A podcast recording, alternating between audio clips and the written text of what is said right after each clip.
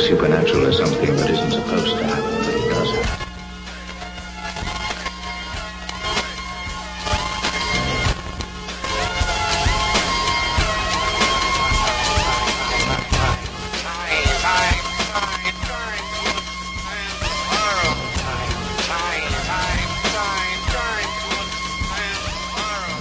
Good evening and welcome to Spooky South Coast.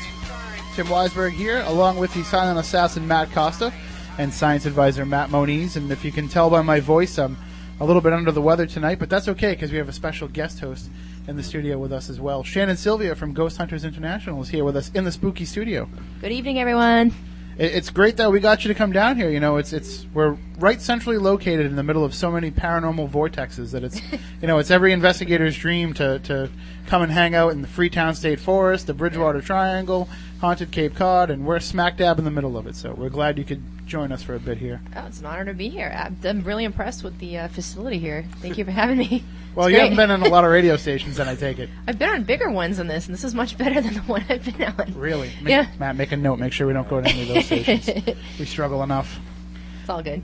But uh, we are here. We're going to talk to Shannon for the entire second hour tonight, and we'll take your calls as well at 508 996 0500, 508 291 0500, because I have a lot of questions myself about what it's like to investigate over in Europe and some of these other countries where, you know, the facilities aren't really what we're used to here, and even when we have to charge up our cameras, we have to make sure that we have the right converters and everything. I I mean, Yeah. I, I have enough problems remembering to charge things up uh, with US plugs, but we'll get into all of that and more. But first, in the first hour, we're going to talk about. If you remember, a couple weeks ago, there was this alien video that came out in the news, and we talked about it here on Spooky South Coast as well. And, and we have some questions about the video. We're going to talk about that in a little while with Stan Romanek, the gentleman who shot that footage. But joining us now on the line is Jeff Peckman, who is working with Stan to get this information out there, and he's also pushing uh, the idea of an ET commission. And we talked about that. Matt Moniz and I talked about it back and forth in great detail.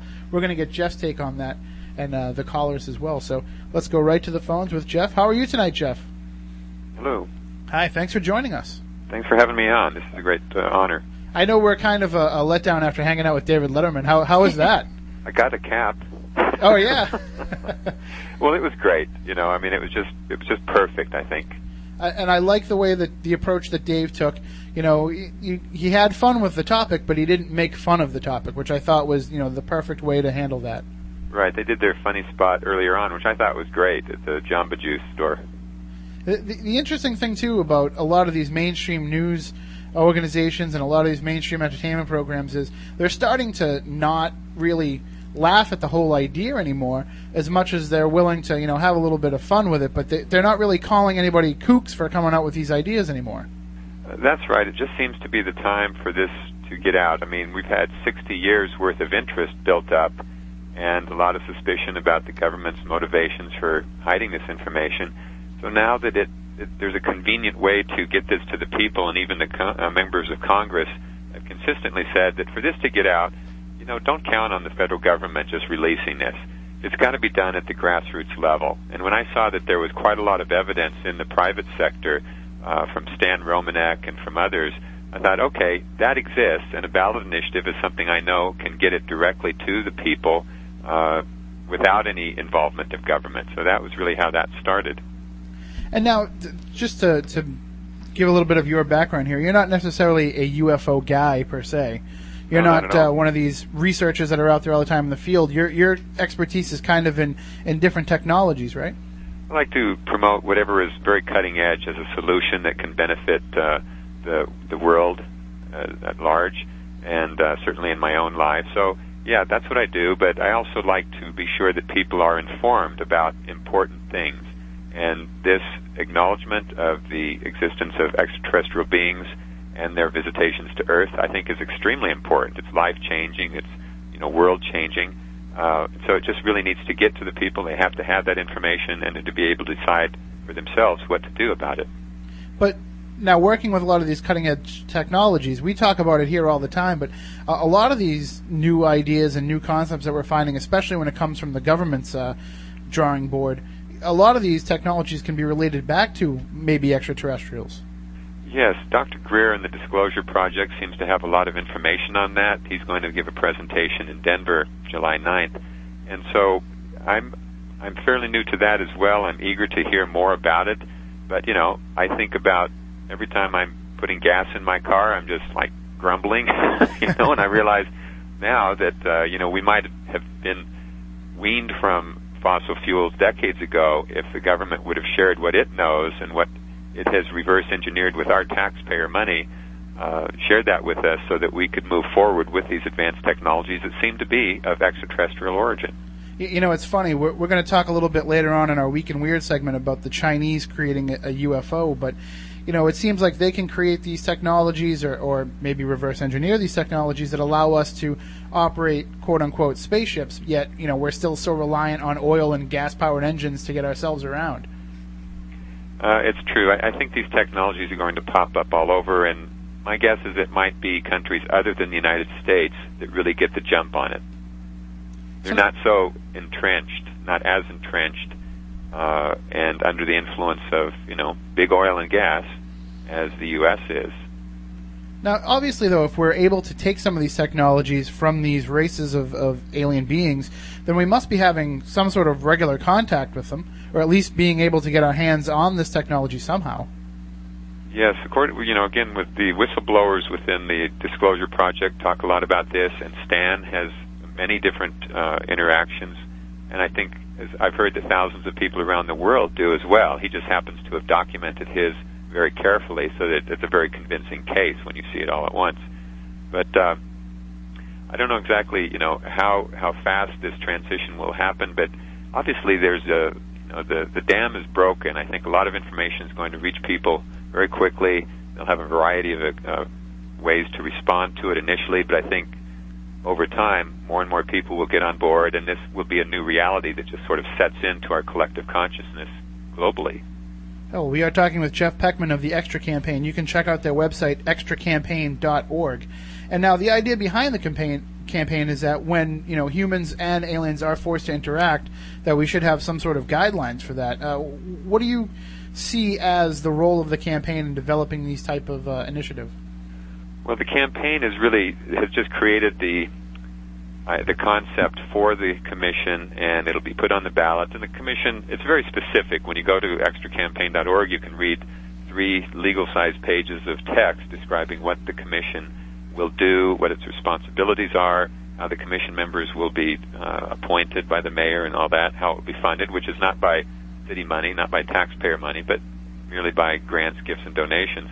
But basically, it'll be an information gathering. It'll gather the information, the best available, credible evidence will be gathered by this commission. They'll share it with the people and with city departments who would have a reason to know in the context of their responsibilities for the health, safety, and well-being of the people in the city. Now you need 4,000 signatures from uh, registered Denver voters to, to get that on the ballot. That's right. And uh, how are you progressing so far? We are progressing and more volunteers are helping out, but quite honestly, you know, the, the media attention did take my attention away quite a bit at a time when I, you know, would have been organizing more volunteers. And I didn't really expect that this would get any media attention until later in the summer when we were turn, would be turning in the uh, signatures. But we're doing fine as, you know, we're not anywhere near what we thought should be the goal within the first month uh, if we were trying to get on the November ballot. But I've made a decision that after looking at the global interest and the depth of the questions that are now coming up from the media, it seemed better just to you know use up more of our allowed six months rather than trying to rush it on the November ballot in six weeks. To actually use up more of those six months and then have it go on to the spring ballot and extend the voter education period so that we can really go very much more in depth into this issue because there's so much more to know and to share with people to you know kind of get them up to speed. Well, I mean, what's what's the population of Denver? About five hundred and fifty thousand. So you think out of that number, you know, you could at least convince four thousand people that this is a worthwhile thing to at least get on the ballot. I mean, I think maybe people aren't quite understanding that it's not going to make any kind of binding referendum here. Uh, just putting it on the ballot gives the public a chance to voice their opinion about it. And I think if you can get it on there, I think you're actually going to be overwhelmed with the response from the general public once it's right there on that piece of paper staring them in the face, and they'll say, "Yeah, I don't really see a problem with that at all." Yeah, that's true. And you know, it's there's there's one value in educating people about something, but there's something completely unique about ballot initiative in that in that moment when they vote, they are acting as a lawmaker, and they seem to rise to that occasion, rise above their you know daily concerns, and think, all right, I'm I'm making a decision that could impact my family, my community, the country, the whole world, maybe our interaction with the galaxy, other cultures and other galaxies. And so, in that moment, they do rise to the occasion. I think it has a transforming effect on people. They go, they deliberate uh, very seriously on any ballot initiative, much more than a lot of other things. And I think it's very strengthening, and it really does get right to the heart and the power of our self-governing governing, uh, democracy. And so I, I appreciate it for that reason, and I'm very excited to get it on the ballot. And you're right, I don't think we'll have a problem getting those signatures, but it takes it's a matter of coordinating people getting out there and Mhm. you know different places, and we're just kind of starting that up earnest now because really there were just about six weeks of almost nonstop interviews and, and other aspects that didn't allow me much time to organize the signature gathering.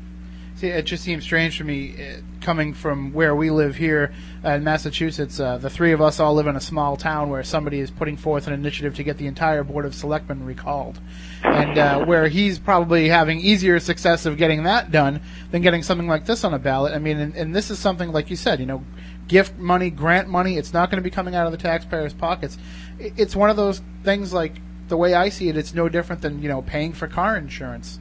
You know, you're you're you're putting forth some money and some time and hoping that you know if the situation arises, it's there for you. And I think that that's why we need to have something like this ET commission that you're proposing. Um, but what exactly do you envision that commission as, as serving? I'm sorry, what was the question? When you can actually get this ET commission approved and created, what do you see its role being? Again, it will uh, it will be an official body that will collect this information and share it with the public through the uh, city government website, uh, in exhibits and museums, whatever evidence can be shared. Um, it will, you know, do you know help to evaluate both the risks and the benefits of potential interactions with these extraterrestrial beings. It will uh, make sure that, for example, that the various uh, you know emergency resp- first responders have the proper training to know what to do in case they they come across the you know a wounded extraterrestrial walking down the highway. I mean those things have happened. You know there was some incident in New Jersey where there was actually a, a crash and uh, an extraterrestrial being was walking out and happened to be on an army base and they shot him. you know, and so he went over to the runway of an air force neighboring air force base and they found it you know dead at the end of the runway. So you know we need to uh, we need to understand what to do so that it's not one of those shoot first and ask questions later kind of scenarios all the time. Um, you know, they're obviously coming here for some purpose. It's believed that they have they're very benevolent, that they have this, technologies to share. They have concern over our use of nuclear weapons and nuclear power. Uh, that they're worried that we're basically trashing our planet, and that that could have, you know, ramifications beyond our planet. So um, we need to just let people know that yeah, this is a reality. I mean, uh, people there's so much of this known in federal government, and yet they continue to deny that it exists at all. And I think that puts us all at a disadvantage, uh, both in not knowing how to deal with potential risks, even of you know potential contamination from a craft from another uh, galaxy, um, or the benefits of interaction. We just kind of in the dark on this. And that's one of the things that's kind of upset me a little bit with the mainstream coverage uh, of this idea, is that they're kind of looking at it as simply being, you know, the creation of a welcome wagon for first contact. And what they don't realize is, you know, like you said, there's going to be so much more constant work that goes in, involved in this campaign and involved in this commission and trying to, you know, bring all this information out to the public. And this is something that's probably being done for years now in a clandestine manner, and we're, you're just trying to bring it into the public eye. That's right. We we just you know things just won't get done like they need to if the public is left out of the loop. Now, uh, using this um, video uh, as a way to show people that they are here and they are coming down. I mean, what's your reaction been from people uh, in the media when they saw that little bit that you showed at the news conference? Well, that actually was uh, that wasn't really meant from my side. It wasn't meant to be a, a press conference where we're saying, you know, here's the absolute proof. You got to tell the world about this. It wasn't that at all. Mm-hmm. It sort of got built into that. Uh, it escalated into that kind of scenario within the media itself. My intention was simply that I had been interviewed by quite a few uh, local reporters early on in the campaign, and uh, I didn't even tell anybody I was. I didn't tell them I was doing this. They just found out uh, because it was a matter of public record, and then that got picked up by Associated Press and all that. So I just, you know, was going through a couple of steps, and they found out and started reporting. And when they asked me, you know, what compelled me to do this, I said, well, I've seen a lot of evidence, and somebody else said that it would not be shared. This information wouldn't come from the federal government, so I just decided to take this strategy as a means to getting that information to the people. And uh, what happened was they said, well, you know, so what kind of things have you seen or heard? And so I told them some of the evidence, and I mentioned the video, and they just really locked in on that. They said, you have a video? A video? A real video? Can I see it? How can I see it? You gotta let me see it, you know? Getting all excited, and I thought, okay, okay, I'll, I'll see if, you know, if there's a way for you to see it. and, uh, so I asked, I knew that Stan, uh, I didn't really know Stan, I'd only, you know, met him once, but I'd seen his presentation, so through another friend, I said, you think Stan would be willing to show part of this presentation that he normally gives over three or four hours? And he finally agreed under, you know, with certain conditions that had to be met. So that was it. You know, to me, it was just going to be a kind of informal gathering of half a dozen local reporters that would see some of the evidence that I did because they asked for it. And I thought, okay, they reported on this, I'll do it as a favor. And then it really got uh, built up to be this huge thing and the ultimate proof of extraterrestrials. And you know, I never never presented it that way, but their response, which was really your question, was, I think, the best possible response. They didn't know exactly what they saw. They weren't convinced that it was a hoax, and they weren't convinced that it was absolute proof. But it kind of left them in that state of, huh, did I just see what I was told I was seeing? you know, it left that question. And I think they're eager to see more evidence and better evidence. I mean, that was a grainy photo that they got because it was taken as a still from a video, and so it is going to lose resolution. Mm-hmm. But I think that that was the best possible outcome because it wasn't absolutely clear, but it left that question mark in their mind and, and a lot of the reporters, when they came back with their stories, I read a number of the stories of those who were actually there, and of course, it's kind of like you know being there for Barry Bonds, you know, record-setting home run, where only so many people could have fit into the ballpark, but suddenly a million people are telling the story. And it seems to be that way kind of with this presentation as well. You know, there was only a set number of people in the room, but there's so many people out on the internet claiming to have been there and have seen it. Um, but a lot of the reaction to it is that, that I've read is, you know, at the very least, it's something that's going to open up the discussion and it's going to make it, you know, more part of the regular news reporting to say, hey, here's this evidence, you know, let's see where we can go from there. And I think once the documentary comes out and people can see all of the footage that you know the news media got to see that day, then maybe they'll be a little bit more convinced. But for now, like you said, a grainy photo, a lot of people are having a tough time, you know, buying into the idea of alien presence based on that. Yes, and and having that that introduction to me was, you know, we talk about extraterrestrials having advanced technologies for energy or transportation. I think they must have some really advanced PR knowledge because when you think about it, one of the things if they've been observing this for you know a long time, one thing that they would know is that you know at least in the United States on any given night, you could look in just about any bed, any uh, living room window and see people sitting around looking at a face in a window. We just call that television. And that face is somebody singing or giving the news or in some sitcom or something like that. But that's what we do. We look at a face in a window. So now, all over the world, you've got this, what appears to be an extraterrestrial, in a window, and everybody's looking at it and yet it's just that simple. I think this is going to be a historic kind of thing. It's just that one instant of a glimpse and a question in their mind that I think is a very kind of gentle way to introduce an extraterrestrial race to the human race without a lot of panic, because it's not so absolutely certain what it is, and uh, without anybody firing at it. It's just sort of like, huh. And this is all over the world now. So I just think it's a kind of a brilliant stroke of public relations to have that extraterrestrial introduced into our culture in that way as as one means of introducing it. There's certainly a lot of other things too happening.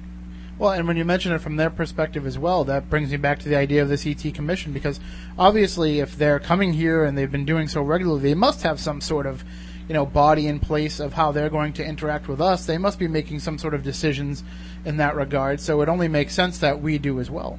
Yeah, right. They've probably seen that you know we tend to be trigger happy. Uh, we may panic pretty easy. you know, they've probably learned a lot, and even even Stan's role in this. You know, one of the other things they probably would have learned is just that one of the most popular archetypes in our culture and our literature is that of somebody who has no particular standing in society, no great resources, uh, an unknown person, and yet all of a sudden that innocent person is put into a situation that's very extraordinary in some way, and drawing on their best human values, they rise to the occasion and inspire a village or a nation or a generation. And so here's Stan with all this evidence, and you know he just was totally surprised by it, and yet it's his story that's getting all around the world.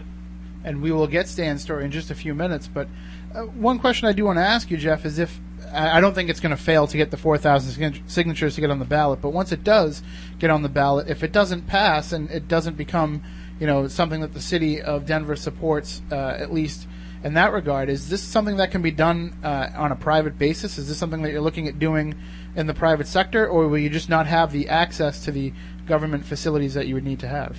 Well, I think by the time the election occurs, the campaign itself would have almost served the purpose that the commission is being created for, mm-hmm. which is to bring this knowledge right to the people in a way that will allow them to be informed and empowered to make the best use of it. So if the, if it doesn't pass, I mean, fact is that the city council, if it chooses, six months after the commission is formed, they can disband the, disband the commission. They can repeal the ordinance that was passed with a supermajority. So there's nothing absolutely guaranteed as a result just by establishing the commission. But I think getting to that point of the election and having all this information out there will just change the whole dynamic of what's going on. And uh, you know, to do that, I think you know now I'm I'm sort of embarking on also a fundraising thing and inviting people to know to donate so that we can hire paid practitioners because there's actually other special events that we want to organize uh, benefit concert, maybe with Michael Luckman, uh, who wrote Alien Rock. You might know of him, mm-hmm. and uh, uh, Dr. Lynn uh, Kitei, who's did the the uh, Phoenix Lights documentary. She's going to be here in August. We're trying to organize something for her. So I think there's a number of special events that will just kind of bring this into the awareness of the public uh, on, in a cultural way, in a scientific way, in an educational way, so that the end result would be you know, whether the commission exists or not, I think the uh, the intention, the, the goals of the commission would have been largely achieved by the time of the election. Well, I mean that's what ballot initiatives are for, too. Really, I mean they're to make public awareness. Whether or not they pass, they get the job done of at least making the public pay attention. That's right, and the commission would you be a formal acknowledgement of uh, of that whole desire, but with or without it, you know, still a lot has already been accomplished, as you can see. I mean, we're just barely into the petitioning, and already this is all over the place and a lot of discussion going on. Oh, why don't we take a break? And when we come back on the other side, Stan Romanek will join in the discussion as well. Uh, he has had numerous experiences with these alien beings, and he's going to share with us uh, some of those experiences as well as the circumstances surrounding the, the still image of the video that's getting everybody's attention. So we'll be right back with more here on Spooky South Coast. lost civilizations, extraterrestrials, myths and monsters, missing persons, magic and witchcraft, unexplained phenomena. For 58 years, Fate has provided true reports of the strange and unknown. Fate is a factual magazine containing articles by experts in all walks of life and by others just like you who have had something dynamic, significant, and truthful to say. Keep up with the latest on all aspects of the paranormal angels and miracles, psychic phenomena, ghosts, UFOs, and much, much more. To subscribe, call now at 1 800 728 2730 or visit their website at fatemag.com. That's 1 800 728 2730 or www.fatemag.com. What are you waiting for? Your fate awaits. Turn on all your lights, lock the doors, and pull down the shades. Spooky South Coast is back.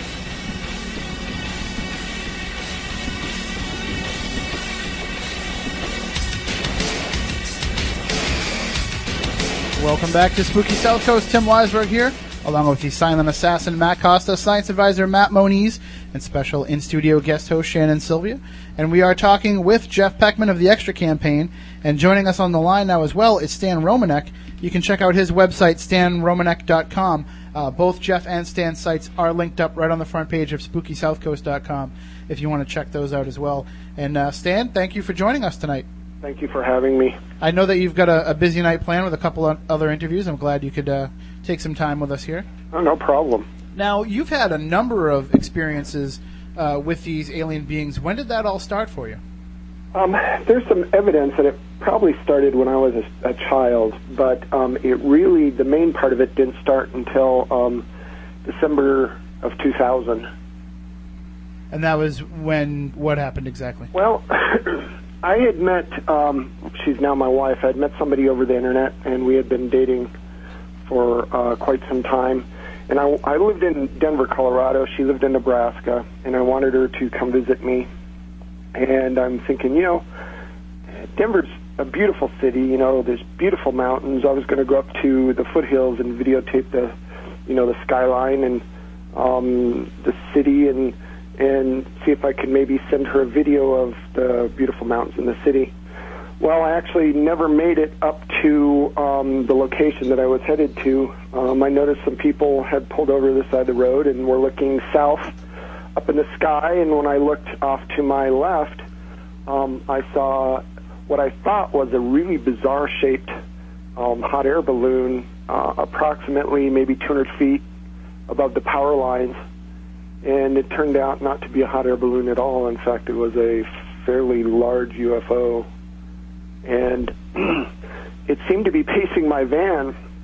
I realized that I had my video camera with me. I pulled over and started videotaping this thing, and my life changed from there. It just kind of went crazy. And then you've been repeatedly visited and, and even abducted?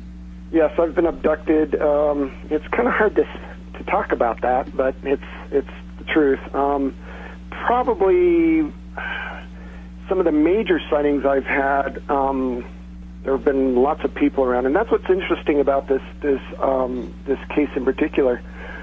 I really haven't had to explain anything because most of the stuff that happens only happens when there's a lot of people around. I mean, is, you, do you think that that's a reason on, on their end that, that they're trying to make sure that there's numerous corroborative witnesses, or Exactly. I, I honestly, I think they're trying to make a statement. Um, deep in my gut, I, I, I honestly believe that contact's going to be made here pretty soon. Um, just by everything that I'm, you know, noticing that's going on with TV, with um, the news, with just in in in general. Every cartoon that I that you know my stepson watches seems to have aliens in them. Um, the new Indiana Jones movie has aliens in it. Everything seems to be oriented to getting us prepared. I think um, for for that first contact. and it's it's definitely in the back of people's minds, and it's coming uh, much to the forefront. Uh, and also, you ruined Indiana Jones for my two co-hosts. They haven't seen it I'm yet. sorry, I didn't mean to, but I'm not going to tell you the, the you know the end, but it does you know have some alien stuff in it. And and of course, uh, when I saw that, I was like, well, you know, George Lucas is definitely somebody who I think has had some experiences, as uh, as is Steven Spielberg. So it doesn't surprise me that they're, you know, leading this charge to kind of make it more in the public eye and more talked about. Well, it's interesting how things are coming together. You know, with the Vatican just coming out um, with their thing on the you know, they they admitted that there's extraterrestrials. You know, and England coming out. The only country left is the United States, and I think they're ready to crumble here pretty soon too. Yeah, we are kind of lagging behind in the disclosure, but uh, I think that the public's fighting for it a bit too much. Uh, now, speaking of disclosure, I, I think we want to get into some full disclosure with you about the the video uh, that the still shot has come from. Sure. Now, this was filmed in 2003. Um, yes, it was in Nebraska. I was living in Nebraska at the time. So I'm taking it that you didn't actually went out and, and get get her to move to Denver then. N- n- well, I did get her to move to Denver. Um, eventually, I got her to move to Colorado, but then, no, we were. I got married, moved to Nebraska to be with um, her and the kids. She couldn't just take her kids away from their dad. Yeah.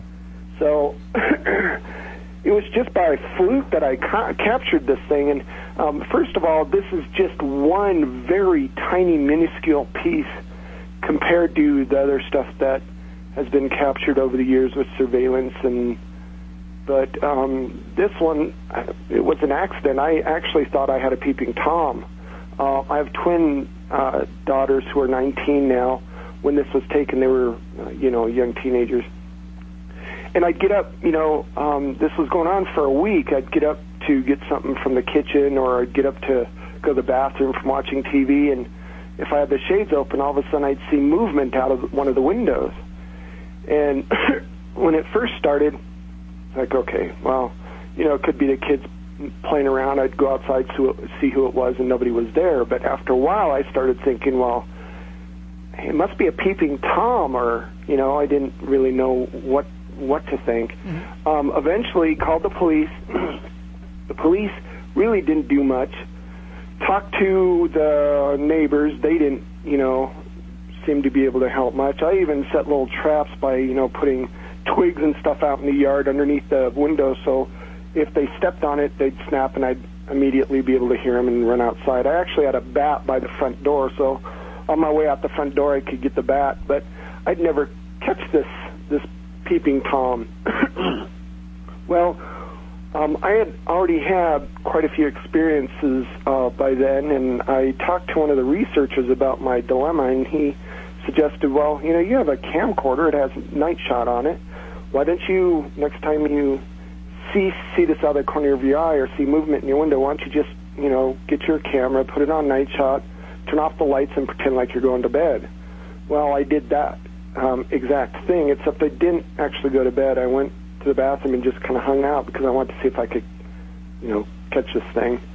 While I was in the bathroom, there were two really bright flashes of light, like like a nuclear explosion bright. And after the second flash, I waited about a minute or two, and I went um, to see if I could see anything. I kind of peeked around the corner, and I saw this head pop down, and it's like, yes, I got it, I got it. And um, I looked out the window, and when I looked out the window, it was probably about three foot eight to four foot tall, and it was running to the backyard because this particular window was on the side of the house. And when I looked, it was running, and as it was running, it looked back at me, and let me tell you, its eyes were not normal. And you could see me react in the video. You could actually see me react. I kind of jump and scurry away like a little girl. It freaked the heck out of me. So now we're actually the, the panel here on the show is is essentially we're four paranormal investigators, and Sure. one of the things that we're trained to do is to take apart photographs that we see of supposed paranormal activity. Uh, my first question is: This still frame that we're seeing is this was this shot during one of those bright flashes of light? No, that's the still frame you're seeing is an enhanced version. So because the original video is pretty dark, you have to lighten it up a little bit to see um, the actual video, and we did that for you know for the purposes of the media, so the media could um, get an idea what this thing looked like. Now this this video has been scrutinized like you can't believe. Um, so has the, a lot of the evidence. And um, what's interesting about this particular video are the facial facial movements and how the eyes blink and how um, the actual infrared reflects off the retinas of this this thing. You can actually see it in one of the the stills, or you can see it in the video when it moves a little bit, it looks like it's squinting, and you could see its retina, just like a deer in the headlights of your car. Really Matt- crazy. Matt Moniz, our science advisor, knows all about deer in the headlights, but I think he has a question for you, Stan. Sure. Yeah. Did you have any other lights on in the room when you were recording? Um, no, no, there was no light on other than the infrared. All right. Um, there was no light. There were flashes, and if you saw the video, the flashes were extremely bright and extremely fast. Um, in order for the public to see it when I do my talks, I show them a little bit of it. Um, you have to slow it down um, so I can put it in the presentation I have because other other than that, it's almost too fast. It's within a frame. Well, the particular image you're showing here, or this particular still, shows the reflection of the room. Now, infrared does not reflect on, uh, so this, Um, that's why I'm. Uh, There could there could be there could have been a, a light source on. I'll have to go back and, and look at it, but I don't I don't know if there was there was I think there was a, a light in one of the other rooms, but not in that particular room. Okay, that's what my question is, is because uh, I've been working with uh, infrared stuff for many, many years, and usually you don't get reflections of. The, I mean, this is obviously a reflection of the inside of the room on the glass. Now, yeah, if you just well, have yeah, you can definitely see it. So there must have been a light on. I know that particular room didn't. I shut the light off in that particular room. But a, a hall light or something right would have done hallway, the same type or of- like yeah. you said, you're in the bathroom. If you have, Oh yeah, I'm sure. Well, you know, because of the experience, my family has been through. Oh man, a lot, and my stepson and my stepdaughters have seen things also. So I'm sure there was a light on somewhere in the house because they're terrified. Nobody even sleeps in the dark. Yeah. yeah, they don't want to be in the dark. Well, um, I happen to be one of Budd Hopkins' assistants. I Oh, marvelous. Uh, yeah, I, I deal mainly with um, what known are what are known as Mickey and Baby Ann cases. That's where people are brought together by these uh, particular beings, and they wind up having. In some cases, they've gotten married. Uh, in other cases, you know, they become friends for life or what have you. Sure. Uh, and it deals mainly also with families. So I'm very intrigued by your case.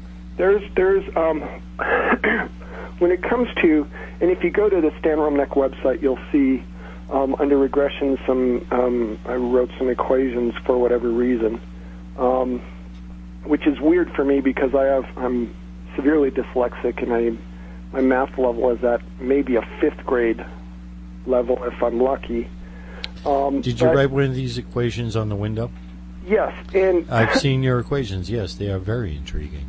Um, you know, and we've got some of the top universities and top physicists, um, like Dr. Uh, Jack Kasher, University of Nebraska, Dr. Claude Swanson, um, who's, you know, a physicist, worked for the military designing weapons. We've got some really top people looking at this stuff. And um, what's interesting, and um, there was one time where um, my stepson, uh, I had a dream about my stepson, and we kind of blew it off. And then I found that equation written on the window, and um, my wife and I were on the back porch. She was drinking coffee, ready to go to work, and we are just sitting there. And it's like, oh no, uh, we were concerned about my stepson in my dream. And we ran into his room, and there was an equation on the wall. Um, about three foot off the wall in his handwriting, and he was eight years old at the time. And we, I couldn't figure out if I was sleepwalking or what we did was we had him write on a piece of paper, and uh, sure enough, it was his handwriting. So it's just one very small piece of the full picture. I mean, so much has happened in the past seven years. And, you know, really what's amazing is stuff doesn't happen unless there's lots of people around. Well, that's actually a common trait with most abductees. Uh, uh, the major myth is uh, they're always alone. It's always at night in their bed. That, I mean, I, I've been working with Budd for a number of years. I've Sure. been dealing with abductees for close to 20 years. 90% of the time, they're with somebody. Uh, a good, you know, 60 to 70% th- these abductions happen in broad daylight Yes. you know, and um, a, good portion of them are, like I said, witnessed by several other individuals at the time. Uh, there's only only a rare rare occasions are the person, you know, taken at night. Those are the most popularized. Uh, because you know, that fits our fears. Exactly. That's the whole point. Is because that's when man is or people. Sorry, you know, in this age of political correctness, are most It's vulnerable. company in the room. Yes, uh, that's when people are, consider themselves the most vulnerable when you're sleeping. Sure. So, but yeah, and abductions happen twenty four seven. So, uh, and a majority of them do happen during during the day and with multiple witnesses. You know, it's interesting because, um, and this always gets me. You you watch TV and they'll always say, "Oh, it's sleep paralysis." No. My first abduction, I was fully awake, fully awake and remember moving, and then and then you wind up paralyzed. Yes, that's another misnomer that you know you're able to move first, throw the pillow at it, and try and run, and then you get immobilized. Sleep paralysis, you're immobile first, and then you move. And sleep paralysis only lasts for a tenth of a second, and up to a second at most. Yeah, that that isn't what happened to me. I remember everything, and I was fully awake when it happened. I wasn't um, up until a time where I got a little aggressive. That's when I kind of became unconscious for whatever they did. But um, other than that, I was fully awake. Now, what's interesting when this when my first abduction happened, I I was really a very aggressive skeptic. I didn't believe in any of this stuff. In fact, I made fun of people and started throwing things at them, I chased them away. Um, but it took literally three years to come to terms with this. Thank God, you know, I have an understanding wife because without her keeping me grounded, I probably would have gone off the deep end. Now, Jeff, as someone who uh, admittedly has not seen a UFO or, or had these type of experiences, uh, was Stan's story just so convincing to you, or did you still look at it with a skeptical eye? No, his story was very convincing because again, the video footage, the other photos, were really the the visual confirmation um, of the belief that I had already gained and the confidence in Stan after listening to him for three hours talking about a whole range of things. And so the total package of evidence, you know, it's like you're you're making a case in court. You wouldn't just walk in and wave a picture and say, "See, this proves," you know, what I'm trying to say.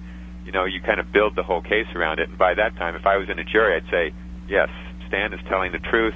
And now they've come he's come up with this picture and the video that just kind of confirms visually what I already believed based on all the other evidence. And, and Stan, I know that you're probably kind of limited in, in what you can discuss, um, mainly due to the fact that there's a documentary in production. Uh, but when this uh, video is shown to the public through that documentary, I mean, how much more are we going to see? I mean, how long? Oh.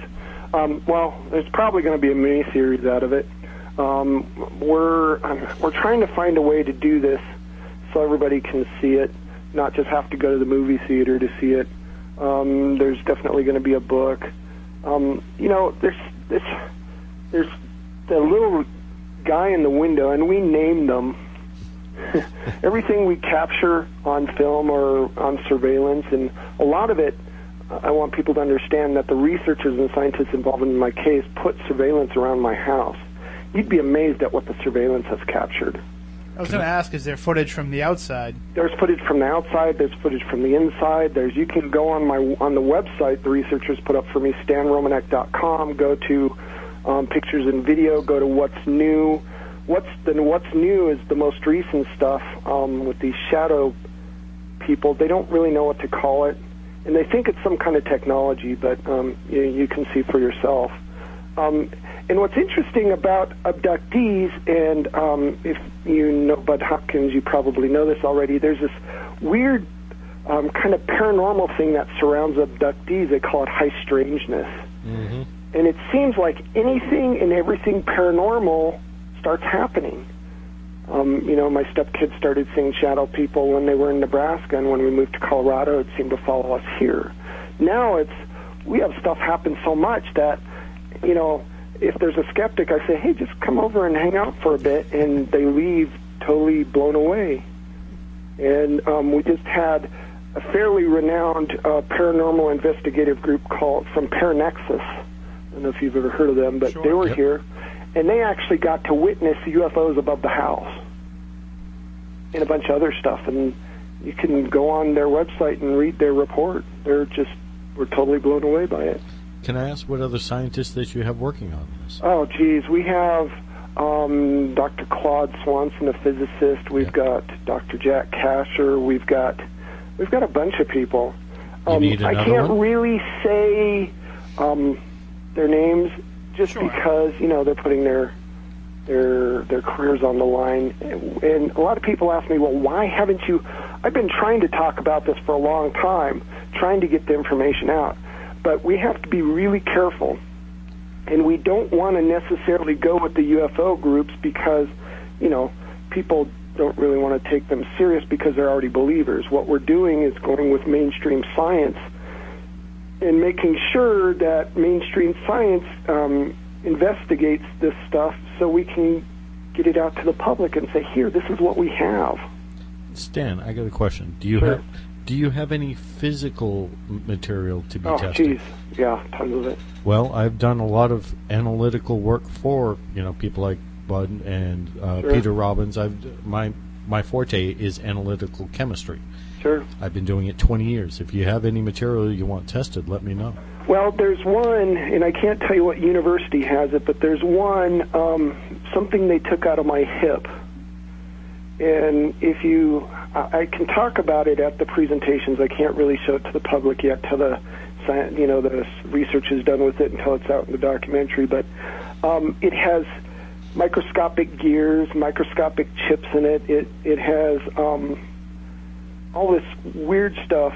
One of my abduction experiences Was an SEM done on it, scanning electron microscopy? Yes. Oh, yeah. You bet. What what was it made of? Um, I don't remember what they. I've got the reports. I don't remember. There's so much that I can't remember all of it. Could I possibly get those emailed to me? Um, maybe we'll, we can talk about it. Okay. Well, I know that you know once the documentary comes out, you'll be free to speak more uh, about a lot of your experiences and a lot of the stuff that's going to be in the documentary. When can we expect it? Is there any timetable on when it'll be released? We're working on it. Hopefully within the year. We're just, you know, it's it's about the funding. You know, a lot of people say, "Well, you're in it for the money. You're faking all this for the money." There is no money in this. I mean, we, uh, anybody that would do this to try to get attention would have to be out of their mind. We've literally had to move seven times because of their harassment by whomever they are. Um, you know, and all the people involved in my case are doing it out of pocket. The documentary filmmakers doing it out of pocket. We keep hoping that somebody will come along and say, "Okay, here's some money to make the film," but you know, it's all out of pocket just to get the message out. You know, I'm I'm here for people like uh, Travis Walton and Betty and Barney Hill and all those other people who have just totally, you know, got the the the heck beat out of them just verbally for coming out with this stuff. You know, and you know that's my goal is to try to enlighten the human race. That's what it's all about. Well, we we definitely uh, appreciate you sharing uh, your experiences with us, and we hope that when the documentary comes out, you can come back on and join us and, and share a little bit more with Oh, us. you bet. Well, one of the things that I'm excited to see uh, now, you're opening your entire um, personal library of things that you filmed to the documentary, or is it? everything is gonna well everything's gonna be in the book you know books always have more than the, the documentary Sure. we're trying to find a way i mean we can have literally you know what's an average feature film? What two and a half three hours? We could probably have four or five of those. Sure, yeah. So it makes sense to kind of put it out serialized and in volume, so you can get it yes and out. everything will be to the public. And um, see i'm not here to try to convince people that this is real. I'm here to start the conversation so people can just learn on their own. I always tell them you know you don't believe me that's fine um, come to one of my talks in fact the talk that jeff peckman was at there and i don't know if jeff got to see him or not but i know he heard about him um, my talks are usually about four hours just to cover some of the stuff. And during um, half, during you know, after two hours, I give a, a half hour break to people. There must have been maybe three, four hundred people at um, my talk in Denver, and um, right at halftime, there were probably at least 150 of them outside smoking or whatever, and there were two UFOs right above Wow. I mean, it's documented. You can go and read the witness report yourself. Well, we're uh, we're just about out of time uh, for this for this visit, but hopefully you can both join us again, and and Jeff, you'll keep us up to date with everything uh, with the ballot initiative as well. Yeah, sure will. All right, and uh, Stan, I got a question for you. How do you feel about the East Coast? Um, I lived in Pennsylvania for a little bit. Didn't care for the Pennsylvania, but everything else is really cool. All right, well then maybe what we'll do is we'll have to have you come our, in our neck of the woods for one of these talks. There you go. All right, well I'll definitely be in touch and we'll see if we can set something up. All righty. All right, thank you very much, Stan Romanek and Jeff Peckman. If you want to find out more about what's going on with the Extra Campaign, you can visit extracampaign.org. And to follow Stan Romanek's story, it's stanromanek.com. We're going to take a break for the news. When we come back, the week in weird, and then we'll spend the rest of this evening with Shannon Sylvia of Ghost Hunters International, and she'll take your calls as well, right, right here on Spooky South Coast.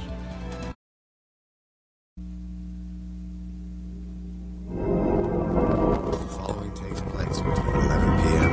and 12 a.m. Hold your breath. This is usually the part when people start screaming. Turn on all your lights, lock the doors, and pull down the shades. Spooky South Coast is back.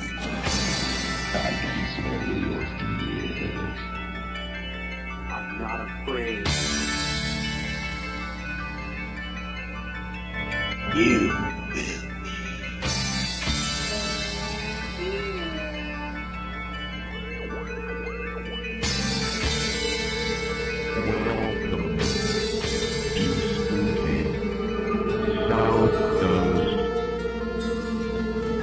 supernatural is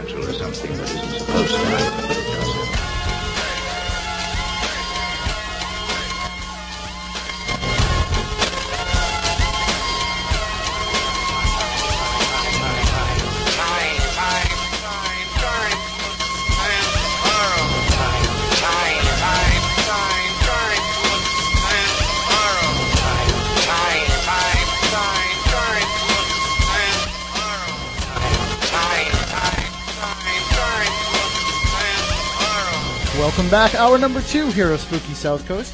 Tim Weisberg here, along with the silent assassin Matt Costa and science advisor Matt Moniz, and Shannon Sylvia of Ghost Hunters International is here with us. Uh, what'd you think of that first hour, Shannon? I was actually quiet for once. I, I don't know. I'm kind of taking it all in. I have a lot of research to do. I want to read up on on all of that. Um, you know, I, I believe in ghosts, so I can't knock this guy. You know, definitely open minded, and uh, apparently there's a lot of information I don't know. So Well, how much of uh, UFOs and aliens come across your plate in your investigative experience? Um, absolutely none. There was a case in Germany where we did think that there were UFOs in the sky, and it ended up being uh, planets or bright stars. Uh, we swore up and down, all three of us that had witnessed it, that these things were moving. And uh, it just didn't pan out to be that way. But I've actually had quite a few experiences myself with uh, extraterrestrials growing up, and uh, last incident was uh, a decade ago, so completely unexplainable, and I definitely believe in aliens. Don't, Uh, I was don't leave us hanging. I know. brush us off here. You know, it's it's uh, it's it's a sensitive subject for me, believe it or not, because uh, it was very emotional for me because uh, I was alone at the time, and I ended up getting some people involved because I needed help. It was that overwhelming for me. Um, this this instance was uh, I was living alone in Fitchburg, Massachusetts, up on a very tall hill.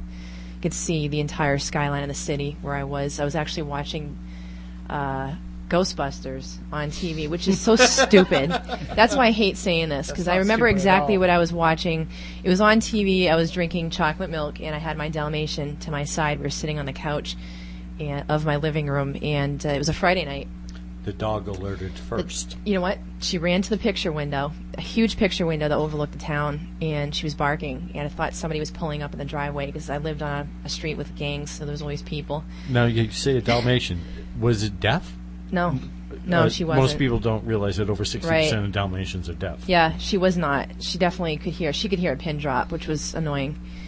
Um, she was barking, barking, barking. I finally went to the picture window and walked up to it um, and saw lights in front of me, right in front of my face. And we were up probably 40, 50 feet. This is the second story of a townhouse. And these lights were going up to the window and I, I can't say they. I mean, I don't know what it was. It was a light. It would zoom really fast into the trees across the street. It would buzz around. I thought it was something mechanical someone was screwing around with. Um, it flew into the other trees. It went right back up to my picture window. It would go back up in the sky. It would do like Z's and circles, and this thing was going all. It was going crazy. My dog was going nuts. Uh, so I called my dad and uh, crying like a baby. I had never. I was terrified, and said these things keep coming up to the window, and he's laughing. It was so funny to him. What are you talking about? What are you doing? And uh, I went upstairs into my bed, pulled the blankets over my head like I always did, said the rosary. um, it was terrified. I, I never knew what it was. I was actually going to call the police, but I figured I would not because they'd laugh at me, and you know, you just can't go there. But um, I don't know what it was that night. I never knew. I was too scared to figure it out. You know how common your story is. You know how many times I've heard that same almost exact type of story. Really, with Oh, the yeah. lights? Oh yeah. The dog's reaction. Like I said, I told you the dog reacted first before yeah, you did. Yeah, she did. Yeah. Uh, that the type of thing you're talking about, I, I know four other people right off the top of my head that have described v- almost word for word the same type of story. Hmm. And it, the thing that kind of sounded strange to me is these lights aren't that big. They're small. No. It's like a flashlight size, you know. Something roughly about the size of a softball. Yeah, they weren't that big. What the hell is it? I mean, what was it? I mean, just tell me now. Some people call them probes. Probes. Oh, so it's probably just something getting information. I could. This Yeah. thing kept coming right back dead center in the window, right Stop in front of me, right- and they just stopped, and then it, it And kept then- whizzing around. Yeah. I have goosebumps. Sucks. I know. I just didn't want that. You know, just stay away. Oh, we, Um, we it's- appreciate you sharing that with us. Though. Not- yeah, not a lot of people know that. Yeah. I don't want to be seen as any more crazy than I already am. So Well, no, that's that's the other thing. Anybody that's into the paranormal gets into everything paranormal. Yeah. Anybody, you know, I I've had ghost experiences. I've had UFOs experiences. I'm working on cryptozoology. I love cryptozoology as a scientist because I can sink my teeth into physical materials. Yeah. But uh, anybody that's into the paranormal has a side interest in all the other little things. In case you haven't noticed. I think it kind of puts you once you start looking into it. It kind of puts you up on a higher frequency, and then these other things. You're paying attention. Yeah, Yeah, you're paying they're- attention. They're drawn I to you as that. much as you're drawn to them. I agree. I didn't exactly invite that opportunity, but um, whatever it was, I don't know. It never came back, so I don't have any other issues with that with aliens. Have you ever invited a ghost? Uh, no, not willingly. But but that's what I'm saying. subconsciously, I might have. but that's the same thing. You you encounter the ghost when you encounter. it. It's not like you went out. Well, now you go out looking for them, and let- exactly. and let's get into that. Uh, what were some of the most exciting places you've been to that you can talk about? Oh, you mean there's secret cases we did we didn't you didn't see on the TV? um, Well, I Well, know you. that aren't in the we know you you would can. film. you you knew where I was. Um, gosh, I. What was the question? the, the places that you've been that you can talk about. Yeah. Okay, that you- that you filmed. What what was oh, your yeah. favorite? Okay, the ones that have aired. Um, my favorite. Okay, big popular question. What are my favorite places as far as paranormal activity or just the massively awesomest place I've ever been to? Both. Both. Um, because we went to some really cool places. Like all of them were very well thought of, beautifully scouted. Um, I always say Italy because Italy had always been a dream of mine to go there.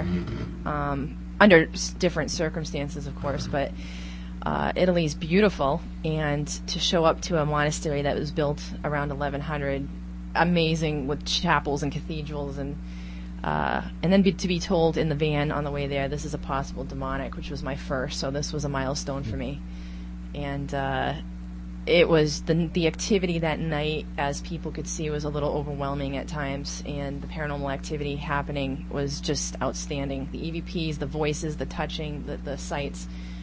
That was the total package right there for ultimate investigation. But there's been others too. I mean, Scotland, Mary King's Close was amazing. It was an underground city. Never thought I'd be down there. You know, we had black snots for about a week after that with all the the stuff that was down there. But um, you know, the Slovakia, Romania, with the snow and the beautiful view of the Transylvanian mountains, um, and things happening in some of these places, just amazing. I mean, it's all breathtaking.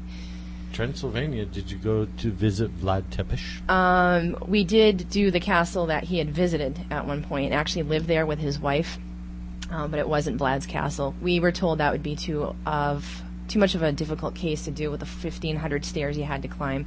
But then we showed up to the castle we did do in a blizzard, and the cars couldn't get up the mountain, so we were kind You had to walk anyway. yeah. So we would have uh, we would have done that other one gladly, I think. And after 1,500 stairs, you would have enough left in you to do the Rocky at the top anyway. so. But do, do you find that these cases over in Europe, do you find that they're a lot more active than what you've found here in the United States? Yeah, um, I've done cases here in New England that were just simple homeowner cases that can't compare to the massive castles that had thousands of people dying in. So, uh, the history in Europe, I mean, Europe's, we, we picture that pub in Boston as old, built in the late 1700s, and people, wow, that's so old, Boston's so old. Think of Europe that's thousands of years old. I mean, that's old. And you don't really appreciate it until you're over there and you see the old, old architecture can't you know Boston can't hold a candle to them, and the history, the building materials themselves, the lime and quartz and um, limestone, the energy that it just holds, the residuals. Um, the castles that we did had thousands of people dying, beheaded, impaled, however they died.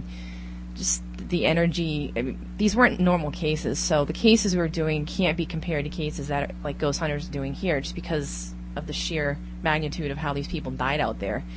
Um, Frankenstein's castle, a lot of people didn't die there necessarily. It was just more of a, a fable that had a haunting. But you know, these other locations that we had done were just outstanding as far as the history and the haunting um, rumors. Yeah, most people don't realize that Frankenstein was an actual individual. I didn't know. Yeah. I, I didn't know the place existed. I'm like, what do you mean Frankenstein's castle? I thought that was made up. Well, it- Mary Shelley Yeah. wrote the original uh, in I think it was 1830s, I believe, and um, but he was the main impetus for the uh, the story. yeah. Uh, now, what's interesting is she wrote it while they, were having what was known as the Little Ice Age, the, the, the year without a summer, and that had to do with um, actually, I believe, Krakatoa had exploded at that particular point. Uh, Krakatoa is a large volcano that erupted in the Indian, Indonesia area and was responsible for creating basically a global winter at that time. And Mary Shelley was with her husband and several other poets, and she was 19 years old, and she wrote basically Frankenstein as a, um, a way to pass the time at Lake Geneva, and because when they were there, it was middle of July, August, and you know there's still snow on the ground, type of thing, and they they were bored and they had a and contest. and- The Shelleys weren't really the most upbeat people to begin with, anyway. a lot of that crowd wasn't. A little, a little morbid. Yeah. Well, what do you expect? Your husband's name's Percy. Yeah. yeah. But just to see, um, it's like going when you go to Cancun for Beach Week and you take that little extra tour 45 minutes down the road and you see that Mayan pyramid that you studied in, in geography books your whole life. It's like, wow, oh my God, we're here. Holy crap. I mean, part of the difference too is here in the United States, our history is so young. Yeah. I mean, we complain if we go to a place that was built in the 1700s and we can't trace back everybody that's lived there, but more or less, we can follow a lot of these hauntings back and try and figure out, you know, what might be the cause, what might have been Right. the people that live there. But when you go over there, you have no idea because Right. so much of that history has been lost. You know, with the the plague, a lot of the just everybody was lost. Right. That you can't really keep track of what spirits might be. You know, if you think that they are the spirits of dead people, you don't know which ones might be there and which ones aren't. thousands or hundreds. That's why I got a lot of um, flack for asking EVPs. Um, the biggest question was, why do you always say, what is your name? And, and we had the episode where I, I was supposed to come up with creative questions. Yeah, you ask, it, what's your name? Because if a, if, if a presence is going to come forward and identify themselves, you want to know who you're dealing with. That saves you a lot of research. Yeah, exactly. I mean, it'd be really nice to hear Richard. You're looking right at a researcher whose preferred method Right. of EVP uh, is to actually begin with questions like that. right. What is your name? I, I one of the things I like to do is I've been doing this for actually twenty something years, asking questions that people want to answer. You get a lot of you get a lot of people that go out and do the EVPs.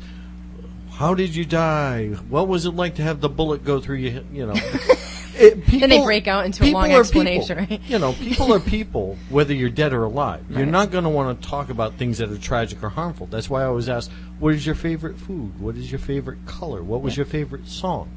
You know, people. You know, tell me about your kids, especially women. Women love to talk about their kids, or you, you know, what was your job like? Men always are proud of the work that they do. Yeah. You know, and you ask questions, or at least I, I prefer to ask questions that I know people would want to answer. Right. That was like uh, the Black Horse in the episode in England where we actually set the um, the trifield meter so that it would make a noise if the reading is too high. Yep. And we knew that this man who supposedly haunted the place had dogs, and he he was the tariff guy that sat there with his dogs all day. Every time we asked a question about the dogs, you heard the meter going, and then it would come back down. It was always a dog question, so I started asking a lot of questions about the dogs. I've got two dogs myself, and I understand how they might hit a nerve. And uh, I knew that's that was something that this spirit liked to talk about because he didn't respond to many of our other questions. So you, you actually get to know them. Well, I'm neat. sure I'm sure you're aware of it, but that's actually become an approach that a lot of investigators are using now. They're using the the EMF, the, the trifield, just as you did in that Oh, episode. what a coincidence. Hey, we all copy what we see on TV, right? or what we hear on the radio. This show is a direct ripoff of a hundred other different sound on the radio shows. Good evening, we're on Spooky South Coast with Shannon Sylvia. How are you doing? Good evening, Shannon Sylvia. Hi.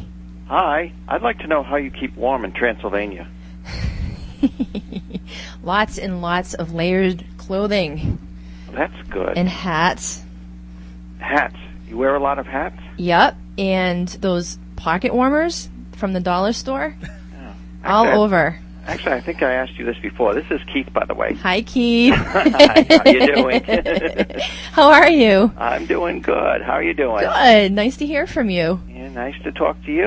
we very much, of course, uh, loved having you on our show. Ghosts are near. That was awesome. Thank you. You gotta- are an excellent, excellent guest. Thank you. And you're excellent hosts, just like Oh, the ones I'm you. sitting with here. Good people.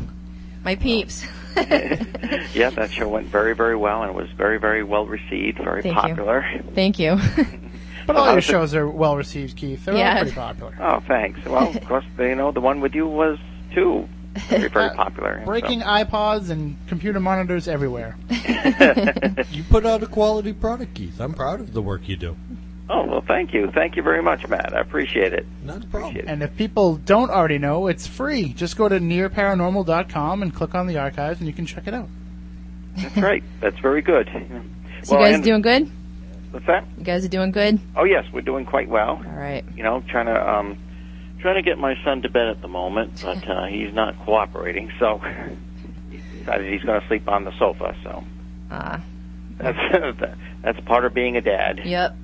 Yeah, and please send my love to Sandra. Oh, I will certainly do that. Carla, Yep. hug for me. I will Not too cer- tight. I will certainly do that. yep, and, and please do say hi to Jeff, and I will. And I, I'll let you guys get back to your uh, air hockey there. I understand you're having a big tournament in the studio. Huge. You and- should We see were it. hoping to. I, I didn't grab the table. I went to my parents' house and I had to grab something else, and I forgot to get the air hockey table. He lied to me. Oh well. That's all right. That's Uh, just Matt, a, Matt Moniz would usually win anyway, wouldn't he? No, not with me. I had my nails done this week just for the tournament. Oh, great. I'll play her in floor hockey. Oh, okay. that I gotta see. I don't skate, so you're on your own there. Yeah, we'll, we'll we'll make a we'll take a rain check on that, but we will do it. We've been tra- talking about it for a year now. Yeah, we'll do it up big. okay, guys. Well, great talking to you, and uh, stay safe, and God bless. And um, Shannon, good luck with all your uh, present and future endeavors. Okay, take care now. Have a good night, Keith. You too. Bye-bye. Bye. Phones are lit up, so let's go right to the next call. I'm nervous. Good evening. You're on Spooky South Coast with Shannon Sylvia. How you doing? Hi. Do you have a question for Shannon? Yes. Um, a couple of weeks ago, my granddaughter and I um, were sitting down watching TV, and she was pointing in the corner, and she calls me Ma, and she said, "Who's that?" And I said, "Who's what?" And every once in a while, she'd look at me and turn over, and I, you know, just looked at her, and then she said, "Hi, boy." And I said, okay, now she's freaking me out. um, now every once in a while, she, like even during the day, she'll say that. She'll say, Ma, who's that boy? and I don't know what to think because it's like spooking me out now. How old is she? She'll be two on the 24th of Oh, this she's month. little. Yes. Very common. Um, I get this a lot. There are a lot of children who can see things that we do not. And I've, in my research, our brains have already formed and are operating on a different wavelength than children's are. They do see things and hear things that adults might not. Right. Um, don't be scared. No, I'm not afraid because like I just recently moved like a year ago from one apartment to another. I live in a, a duplex. And um in the other apartment I lived in, like just weird things would happen, but like nothing to scare me. Like once in a while, I would have I had a ficus tree would like kind of like move, or like the complex I I live in. A lot of people would say that you would see things, and um I don't know how true it is, but they say that supposedly this used to be a burial ground Oh. that this is on, so I don't know how true it is, but things would happen next door. And also today, my son was saying that um, last week when I had a birthday, not last week, the week before, I had um, a, a birthday cake for my mom, and um, he said he took a picture, and he said in front of the person he took the picture of, he said it looked like like smoke, like and it looked like an orb or something, and no one smokes in my house, so I found that weird too. Huh. But I mean, it's like nothing scary. It's just, you know, but it's just weird that, know, my granddad always says, hi boy, hi boy. Yeah, I don't don't ever doubt her because she just very well may be seeing something, but there's a lot of you know you never know. I mean, just to be real with you, it we're not really sure what's going on. I, I can't be sure. I can't tell you exactly what it is. I'm not a psychic Right. by any means. I don't get feelings, and I can't tell you what might be going on. But she Right. she very well may be seeing someone. Um, I think it'll pass. You know, a lot of children that see things um, very often, they do grow out of it by the time they're 13, 14, 15 years old. Mm-hmm. Sometimes they don't. Maybe just maybe it's a blessing. This might be a gift that she has. Right. Um, but I would keep, I would pay attention to it. It wouldn't be a bad idea to keep a log or a diary of um, the conditions, the day of time, the time of day that this happens, the date. Right. Um, I know she's only two. You can't drill her because Right. she's only two. She's yeah, gonna. but, but I've I've always heard that children and animals can see yeah. things like you know what I'm saying, like spirits or whatever. Yep. I mean, sure, what, what Shannon was saying about being on a different wavelength, but I mean, also with kids, we tend to drill into them Right. because it's easier to keep them from being afraid to tell them it's not real, it doesn't Yeah. exist, you're right. imagining well, it. I mean, uh, well, she kind of was like at one point when we were sitting down in the house was dark. She kind of got a little like scared at one point. Like at first she was like, "Hi, hi," and she's Hmm. like, "Who's that, ma?" And I'm like, "What?" And like I said, she was freaking me out. And then all of a sudden, like she kind of like pulled back, Hmm. you know. And then after that, it was like she would just say, "Is you know about the boy." One thing I would suggest trying is is when that does happen, Mhm. and when she is pointing and saying that he is there, Right. try asking him to do something that would validate his presence to you. I never thought of that. Uh, yeah, I've never thought of that because I do watch taps and all that, and I know how they try to do all that stuff. Yeah. Try to Um, communicate with it. Right. Yeah. It wouldn't be a bad idea to keep a camera handy too. If Yeah. she sees something in the corner, snap some photos Right, and uh, try yeah. to document it. Maybe you'll just uh, answer some questions you have. Digital Right. recorder too. Yeah. Ask when you ask him the questions, turn on the recorder and start taking the pictures. Yeah, that's a good idea. Yeah, do your own little investigation. Right. But uh, if you ever feel threatened, do not hesitate to ask for help. oh There- God, no, I don't, because I lived in my apartment next door for twenty something years, Good. and it was like I said, never nothing bad. You know what I'm saying? Mm-hmm. And I mean, I don't feel threatened at all. Good. You know, at all. So. Well, I mean, I don't think it's anything bad, but I don't think I think that's a good idea, like you're saying, to take pictures, and yeah, I'm gonna do that. it'd be a bad idea. Well, good Yeah. luck to you. Good luck. Okay, thank, you. Thank you for sharing. Nice talking to you. Bye bye. Have a good night. Thank you. Good evening, we're at Spooky South Coast with Shannon Sylvia. How you doing? All right, how you doing, Shannon? Hi. I just wanted to say um, how great that was the night of the Lizzie Borden investigation. that you hung around and actually participated, and that you really, you know, added to the whole evening. And I was wondering, as you reflect back, what your take was and what you thought about everything. Oh, thank you for the compliment. Um, No problem. This is Grace, by the way. hi. guys. I do remember you, especially the voice. Oh wow. I remember you very well. You're a doll. I was like, wow, she's on the air finally. Maybe I can ask, you know, if she feels it would be worthy of going back, or maybe doing a show sometime there, or Yeah, I actually- really didn't get anything. We have plans to go back. I believe it's March of 2009. Um, it was such an honor to be there. I'd never been there before. That was my first time, and I'm I'm from Massachusetts. There was no excuse why I couldn't go sooner. Well, you were Um, too busy with your own hauntings. yeah, Come on now, what's the girl to do? You crazy? You've been busy. I've been a little busy, um, but You know? you know, we stayed as long as we could. I think it was till around two in the morning, and um, I, you know, we did our own EVPs and investigation, and I, it was just so great to be there. I mean, I'm a people I know it's person. overwhelming because it's so cool to be there, though. Yeah, just I've been reading about that case since I was a kid, and uh, I know a lot of people that have a lot of close ties to the neighborhood itself. So, um, just great place. I, I will go back and um, want to want to take it a step further and uh, do a lot more EVP work. Uh, and play with some of the newer gadgets that are out in the market now. And uh, We did the phone to the dead. That was I pretty did. cool. We got some kind of. I meant to bring it in. I- yeah, we played with that a little bit. That was my first uh, experience with the phone for the dead, and I would like to spend some more time with it before I come up with a um, an Did opinion you get on some that. but- EVPs? I'm sorry. I did didn't. I didn't. Um, Okay. We did try, and we we tried very hard, but there were so many people there.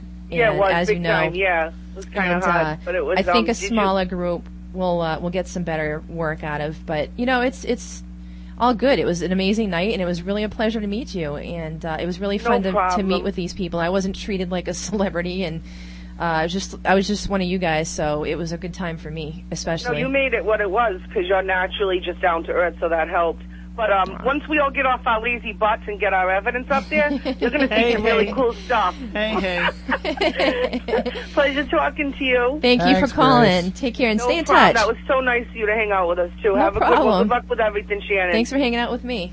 Anytime. Take care. Say goodnight, Gracie. She's taking a shot at me there because I haven't put the seance video up yet from our Spooky South Coast Investigators night, but it's a huge video file. I'm in over my head. I'll burn it onto a DVD and I'll get somebody that knows what they're doing to take care of it. How's that work? Because now we know somebody with a DVD burner that we can use to do it. So, but uh, yeah, I mean, Lizzie Borden's definitely one of those places where you have to be in a small group. Uh, Yeah. Two people works pretty good. Three or four, as, as we've done. Yeah. You know, when you have the place to yourself, and it's just instead of capturing something once in a while, the place just starts going off. Yeah. Did you get to see what we had go on at uh, on the was it Monster Quest? Yeah, Monster Quest. Mm-mm. You guys got to share this information with me. Ah, we will. we've got videos. We've got EVP. We get everything. All right. Well, uh, just you know, you know how to shoot it over to me. I look at absolutely everything everyone sends me. I'm, I'm intrigued to find out. I've been asking you guys about evidence and people. It was slowly trickling, trickling in. Mhm. Um, I'd, I'd love to hear it, see it. Sure, we'll get it all to you. Oh yeah. We um w- we we're even getting copies of the uh, the TV show soon, but you can't post it on the internet, Matt Moniz. So if it shows up, we just want to go on the record that it wasn't us that put it up on the internet. It's already there. Oh. Go to YouTube, search Monster Quest Ghost, you'll find it. But I didn't do it. Uh-oh. That doesn't surprise me. That's already up. Of course, it's it's downloadable on iTunes and everything, so people can pay a buck ninety nine a pop to listen to us talk. Please, they can listen to that for free every Saturday. All right, well, why don't we take a break, and when we come back, we'll talk m- some more with Shannon Sylvia of Ghost Hunters International, and we'll wrap up the show a little bit later with the Week in Weird because I got a weird story that's going to make you want to make sure your shoelaces are tied tight. and uh, we'll get to that and more in just a few minutes here on Spooky South Coast. Weisberg had his very first physical encounter with a haunting spirit in the chimney room. my legs, which were draped over the side of the bed here, just started picking up on their own, and I could feel the hands enveloping around my ankles. And that's when I said, okay, wait a minute, that's not, you know, the wind, that's not anything else, that's definitely, you know, something picking it up and pulling. In August 2007, Matt Moniz and his ghost hunting group were videotaping in the same room when one of their cameras moved by itself. The camera turned at roughly a 45 degree angle. Now, when this happened, I thought me uh, to the camera, and she set the camera back to its original position. She physically watched and heard the camera. Here we are breaking copyright and laws. Focus directly back at her, with nobody else near it. Oh, there you go. And did it again. There you go, Shannon. There's the there's the footage. We've got the whole thing on my laptop. We can show you after too. But yep, that's from Monster Quest, and uh, you can direct any uh, lawsuit violations to Matt Oh. Costa, Oh. care of Spooky South Coast, WBSM, 22 Sconticut Neck Road, Fairhaven, Mass. They, I don't- they said we couldn't use the video. That's true. They said not, Not to the post the video on the web. They said nothing about the audio. That's nothing. Wait till uh, Conversations with a Serial Killer uh, is online later on in the fall. We'll we'll have fun with that audio. I, I can picture like w- we'd be perfect for that fun with real audio thing they do on Saturday Night Live. Yeah. yeah, because they could so make fun of us as uh, as numerous people have done in the past. So what should stop them? All right, well- Including ourselves. Uh, yeah, that's true. Well, if if we're on the forefront of that, then everybody else just has to. I'm, I'm get just line upset behind that us. your uh, your key phrase was not thrown in the uh, Monster Quest. All right, you ready? I'll give it to you since it didn't make broad- its broadcast debut on Monster Quest. We'll do it right here. Basically, just picture me lying on the bed in the Hosea Knowlton room, then popping up, looking directly into the camera, and saying, "And that's when I knew there were spirits in this house." Can I have your autograph? well, if I can have yours. Okay. All right. Yeah, no, we we like to have fun with the limited bit of exposure that we get. But uh, thank you, Monster Quest, for not mentioning Spooky South Coast anywhere. Not mentioning Whaling City Ghost, who helped capture that footage. Hey, that's like Paranormal State when they failed to mention I was a paranormal investigator. You know, that's the question that I wanted to ask you there. Thank You-. You've gotten a lot of flack for that. I, I don't really someone- remember your name being in the producer credits or writer credits, so I, I don't realize how it's uh, your fault. No, thank you. I do love you. It seemed to just be a, a whole lot of controversy, and Yeah. uh, that was kind of filmed a while ago. Yeah, it was filmed a year before I was with GHI. And uh, I can't even begin to tell you how many times while they were filming I mentioned what group I was with and how long I've been doing it. Not to mention all the EVPs that I showed them from my group and the EVPs caught in my home. Uh, you know, for one reason or another, just didn't make it to TV as well as all the other stuff. That's that's where it goes, I guess. I'm you not know, bitter. Any any kind of any kind of uh, different, you know, they don't want to confuse people. is They what it is. well, they genuinely wanted me to look like a client, but they didn't know I was going to be on GHI. I didn't know I was going to be on GHI, Sure. so you can't blame them. They just wanted, you know. You know what I say? I say it's their fault for taking a year to get the show to air. Yeah. You know? Well, I've had words with them. Move quicker. Nothing I can do about it. Damage Well, has been you, done. You, you got to be careful. You got to keep your options open. You never know what's going to happen. Oh, they're you know? open. One show gets canceled, you might move to the other show. uh, You don't know what's going to happen. Yeah. Yeah. That's the way it goes. the rough and tumble world of television. So glad we're in radio. It's so much easier. We can wear our pajamas to work. Nobody knows. Yeah, I've These- got. I've just. Well, that's because you sleep in your clothes. That's true. I've got one of those faces for radio. I should be on radio too. Ah, nah. You do fine on television. And you know what's interesting too about about Ghost Hunters International, and uh, we've talked with Donna and Brian about this in the past. Is you know people don't understand that you guys were kind of coming together as the show was being filmed. It wasn't like you guys Right. were out investigating for five years together beforehand. I mean, sure, Andy and Brian and Donna they all had experiences working together before, but Right. as a unit, you were all learning how to work with each other. Yeah. you know, right from the start. Met Rob and Barry at the airport, and uh, I met Andy for the first time in person at the airport. I mean, and then a day later we were investigating. So it's kind of like, all right, hurry up and get to know everybody real quick. Four hours, you know, camera on, lights on. I mean, and that's, but that's also lends to some of the drama of television too, Yeah. to kind of throw people together and see what happens. It's it's like the real world meets, you know, paranormal investigating. Yeah, it, we were told that drama is great and it's a docu soap and blah blah blah. But I'm more, let's just ghost hunt, screw the drama. But it's not what I want. So I mean, I'm I'm getting really aggravated watching a lot of these paranormal shows, and I hate to say it, but you know, I got to include Ghost Hunters and even Ghost Hunters International a little bit into it as well, where you know. And it's the way it's edited. It has nothing to do with the people that are involved. Mhm. But where they create this false drama. Monster Quest did it too. You know, they create this false drama by alluding to this great evidence that's coming up and they tease it and then they come back from commercial Mhm. and, you know, it's nothing. Mhm. Or, you know, I, I, I don't want to really make Jay angry because he's, you know, he's been good to us and I'm afraid of him. But, you know, I'm tired of what was that? If I can't hear it on TV, then it's not show it. enough for me. You know what I mean? And and that seems to be the case, and it, it seems to always be a what was that situation. I know when you're investigating that happens. But that's not Jay's fault. That's the editor's fault. well, no, I mean not necessarily. I'm sure Shannon, you know, He's you've just- been on investigations with me. A lot of times you, you catch yourself, you know, what was it? I heard this, Yeah. you know, we don't, we have, we're lucky you know we we have the luxury of not having cameras in our face. We're the ones Yeah. behind the cameras. Big recording. difference. Yeah. So You can pick your nose. Yeah, I mean, you do whatever. they're just investigating. They're going through the normal course of what they would do in an investigation. Right. So they don't think twice about it. You know, if they hear if they hear a sound, they immediately point it out to the other Right. investigator that's in the room. That's what you're supposed to do. Yeah. You know, but when they can take that and edit that into you know a tease where there's no pay, it just it's it's aggravating when you look at it from the evidence point of view. It's aggravating. It's aggravating for me too. I mean, I watched the episode. I'm like, no, come on. But at the same time, you know, when you're a person that's at home and just watching it for the entertainment factor of it, Yeah. you know, you eat that stuff up. So yeah, I guess It's- that's it's entertainment.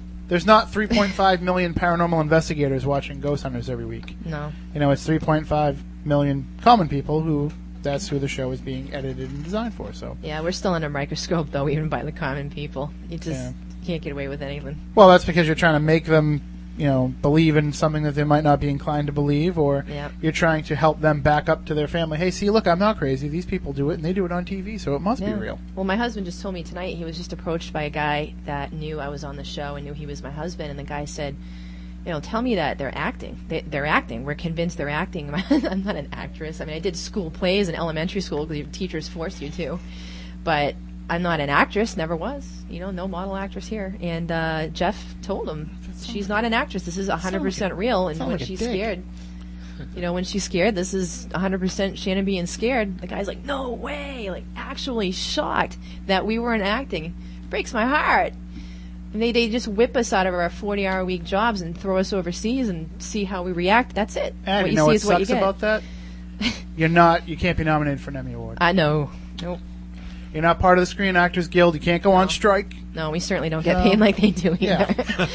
so you don't really get the benefits of that. You know, it's a, like I tell people who ask me questions about, you know, what what are these people like when they're not on camera? It's like being on the news. You know, it's essentially somebody sticks a camera in your face. You have no idea how it's going to be portrayed. Yeah. You know, somebody's asking you questions off camera maybe and saying, "Hey, you know, tell us about this."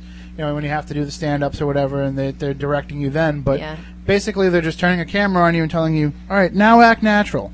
But it's even worse in my situation and a couple of the others too. Is they Hollywood, you know, the producers and the directors want you to look a certain way, no matter how you really are. I'm completely different, opposite of the show in person than I was on the show. Mhm. People thought I was a solemn, never spoke, always scared.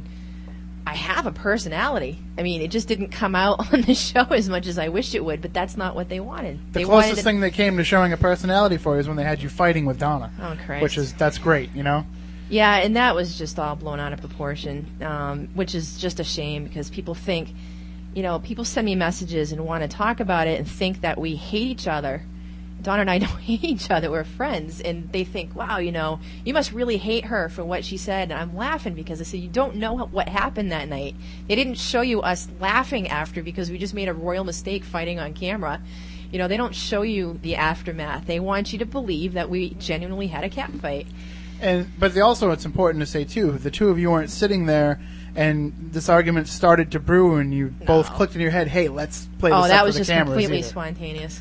But the point is, even if you had a cat fight, so what? Yeah. You two are human beings. Right. Okay.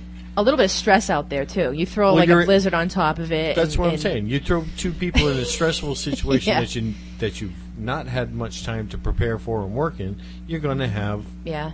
issues. And I've had arguments with these guys on on occasion in I investigations. just agree with them, so he'll leave me alone.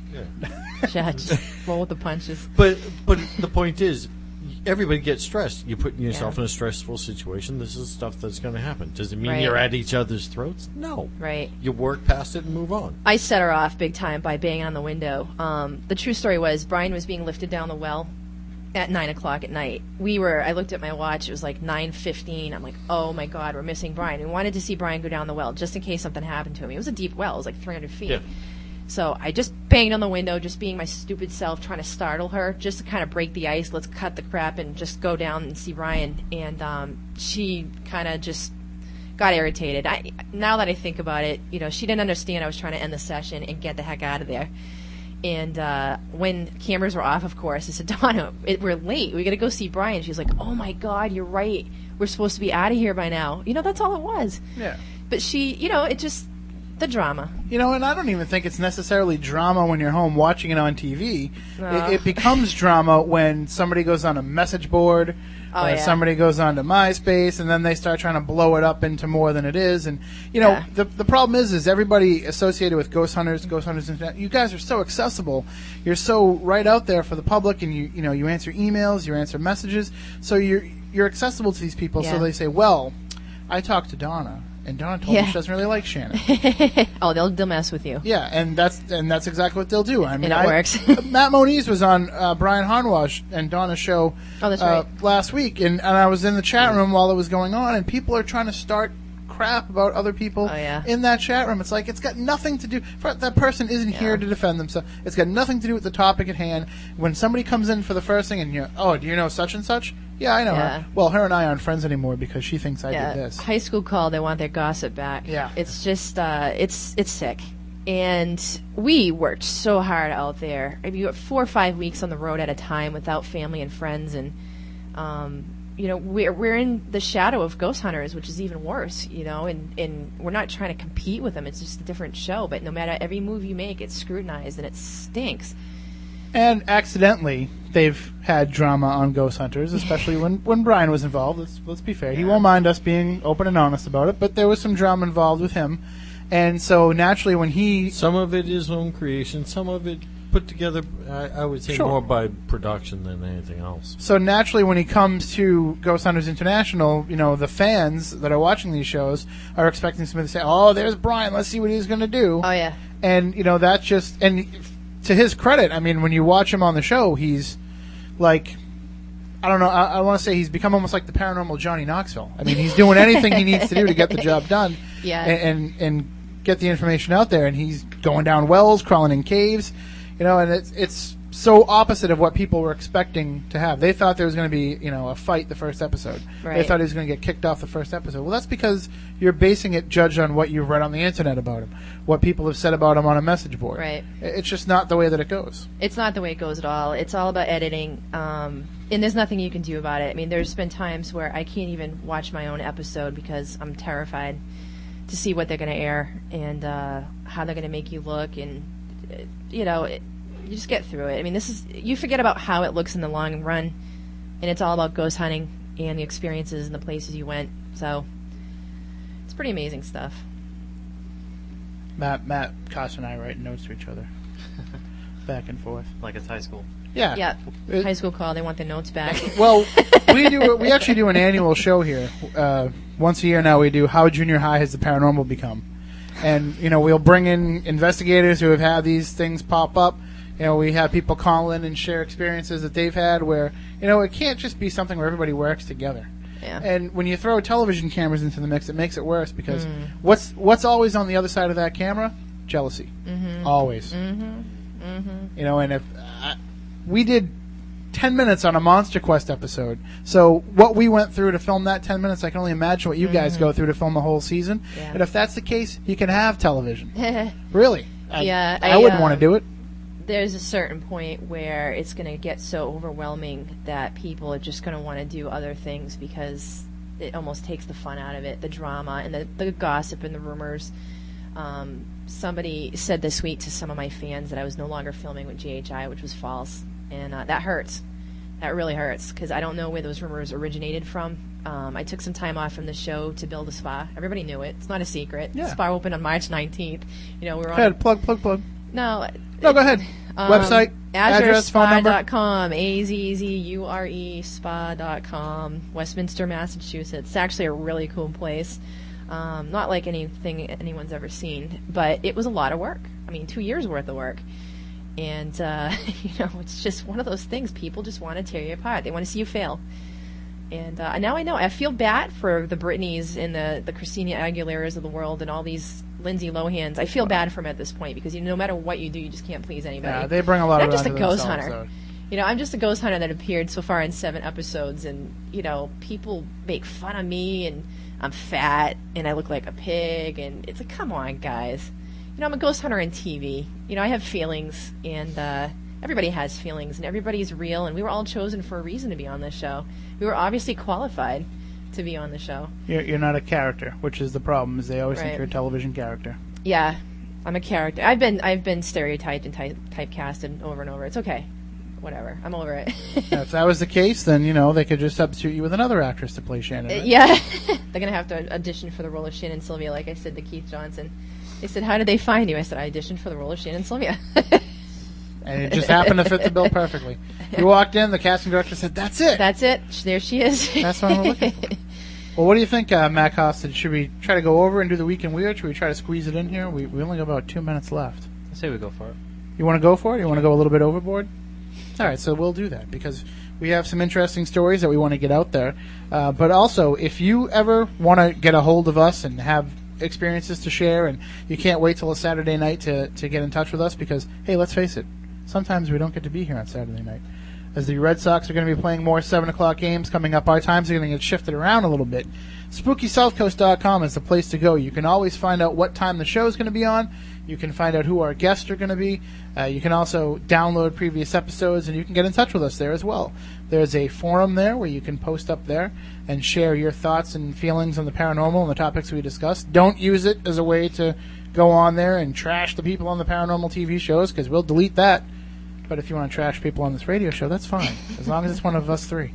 And uh, you can also uh, get a hold of us through MySpace, myspace.com slash spooky south coast, and of course, good old fashioned email, spookycrew at spookysouthcoast.com. How how technology how technologically advanced are we when we say good old fashioned email? You know. And uh, Jeff Peckman was talking to us earlier about alien technologies, and I can only imagine, you know, if they use this telepathy that uh, a lot of people say that they use, I can only imagine where we're going in the future. I Check see your cell hip. phones. You might be a little more advanced than you think. That's true. That's true. Uh, my my hips need replacing anyway. I'll take that. Carrying around this all the time. It has some gears in there. You know, I'm more worried about the ones that they put in my head, actually, because uh, I don't have enough space in there. But you know, it, that's the interesting thing about uh, our discussion. Too much earlier. malted hops and bong resin. Yeah. Hey, hey. I see smoke coming out of his ears. I've, you know how rarely I've ever touched that stuff. No cigars. That's a different story. but uh, yeah, so there you go. Spooky Crew at SpookySouthCoast.com. That's the way to get a hold of us. And uh, also, we've got some big shows coming up. We're not sure about next week's program. We're still working that out. We still got some uh, some calls to make and some emails to write about next week's program. But July fifth, right? July fifth. I try and do the math in my head. That's going to be our big demonology show with Dr. William Bradshaw. And uh, you heard us invite Keith Johnson in earlier on in the program. Hopefully, we can get him involved as well. But we've got some interesting ideas we want to do for that. Let us know. What do you want to know about demonology? You know, we we've talked about it quite a bit here on the show in the last three years. We want to know what you think about demonology, where you want to take that discussion. Shoot us an email, send us a message, and uh, we'll try and get the appropriate guests. Matt do you have any questions about demonology that have yet to be answered? I don't know. I'll have to, He's like, you'll have to tune in and find out. there you go. Oh, you're gonna you're gonna save him up for the show. Maybe. That's a tease. I like that. Tease. I like that. But you know, it's it's something that uh, a lot of people. I'm sure you know in, in your investigation here in Massachusetts, working with NEP, you know, demonology comes up, and it's it's something that you find people are kind of gravitating toward without really having the background and the information. Yeah, demonology is a hot topic right now, and everybody claims they have a demon. So uh, we've got to dispel some myths. It's pretty rare to have a demon haunting, demonic. Very rare. And if you do, it's probably not uh, the best idea to run right into it yourself if you don't have experience with that type of thing. Please do not get the Ouija board out. It doesn't work. You don't. I think it works too well. Yeah, just just take measures. But people, um, you know, I, I think the more you see demonologists and the more you hear about it, people just like ghost hunting. You know, plain old ghost hunting is wearing off, and everybody's got a, a demon haunting their house now. And now demonologists are sprouting out by the minute. I've got them contacting me every day. So And I gotta say, Uh. not not to crack on any particular show, but Paranormal State has really got people yeah, thinking well, thank you, Paranormal State. It, it reminds me of the uh, the one of the last scenes in Ghostbusters when you know everything hits the streets and you got the Marshmallow Man marching down the street and Dogs you and cats living together, mass hysteria, chaos, mass hysteria. and that's of uh, all shapes and sizes. that's what the world is coming to. It's the end of the world. Giant Stay Puft Marshmallow Man outside the spooky studio. Love it. All right, well, why don't we take a break? When we come back after the midnight news, We'll come back on the other side. We'll just wrap things up with the week in weird. We've got some interesting stories for you, so stay tuned for that. And maybe we can uh, hit some new people in the midnight hour that don't usually get to listen to us. All right, we'll be right back with more here on Spooky South Coast. Come on, Bad Nose. Well, I got a great show for you today with some wonderful weird stuff.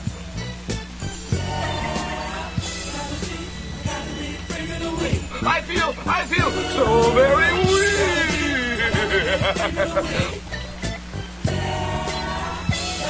The week in weird.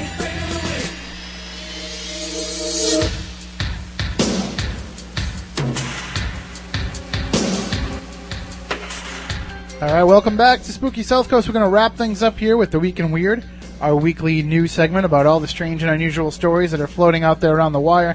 This one comes from CNN. You know, I've been hearing about this in a lot of different mainstream uh, news media, but let's go with the CNN version of the story. What was believed to be the sixth human foot to wash up on the shores of British Columbia in recent months proved to be a fake, authorities said Thursday.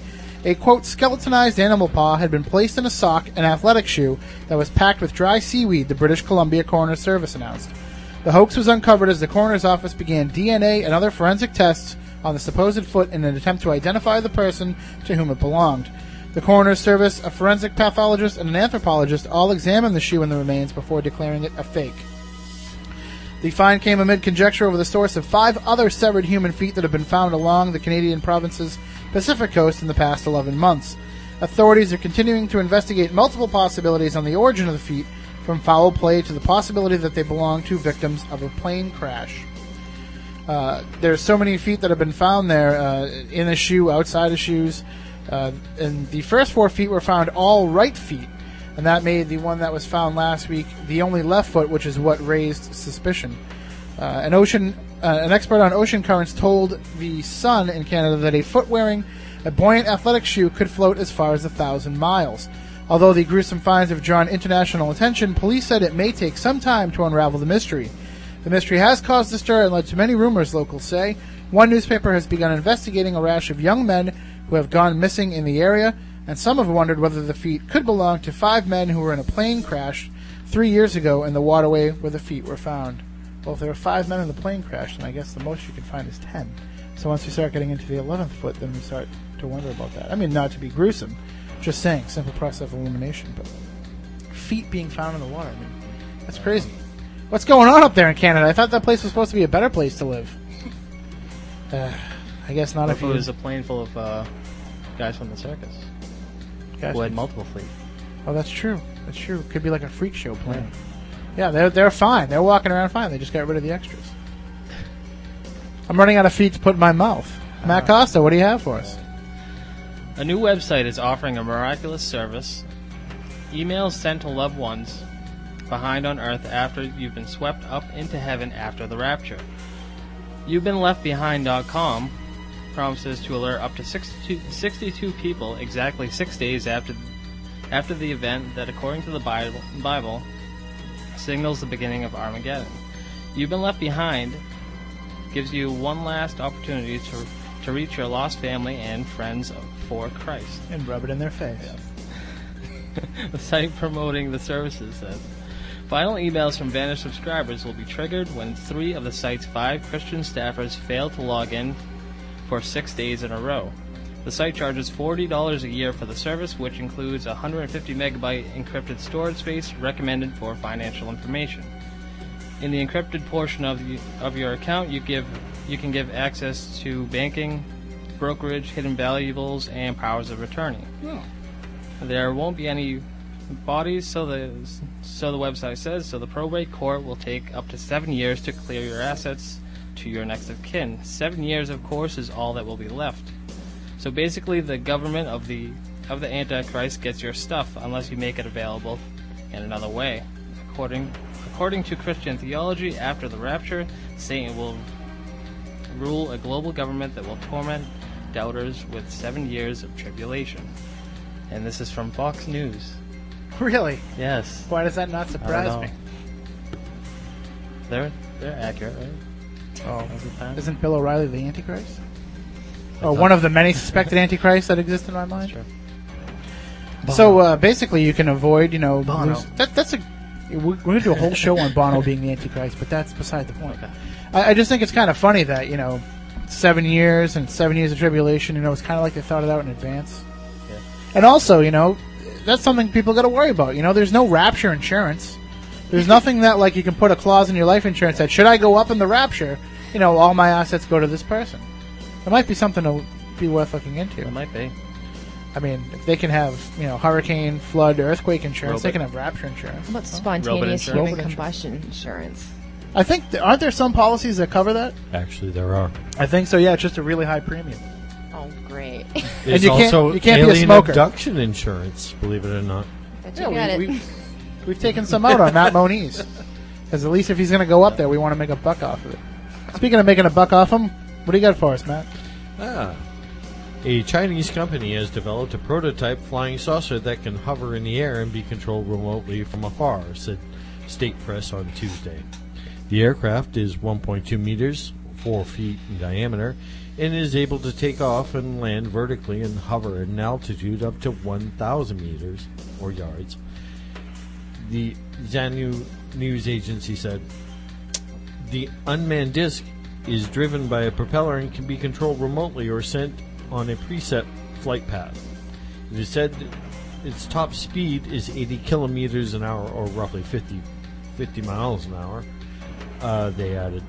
It took the Harbin Smart Special Aerocraft Company Limited 12 years and 28 million yen, that's approximately $4.1 million, to develop the prototype aircraft, which was designed for aerial photography, geological surveys, and emergency lighting, the report said.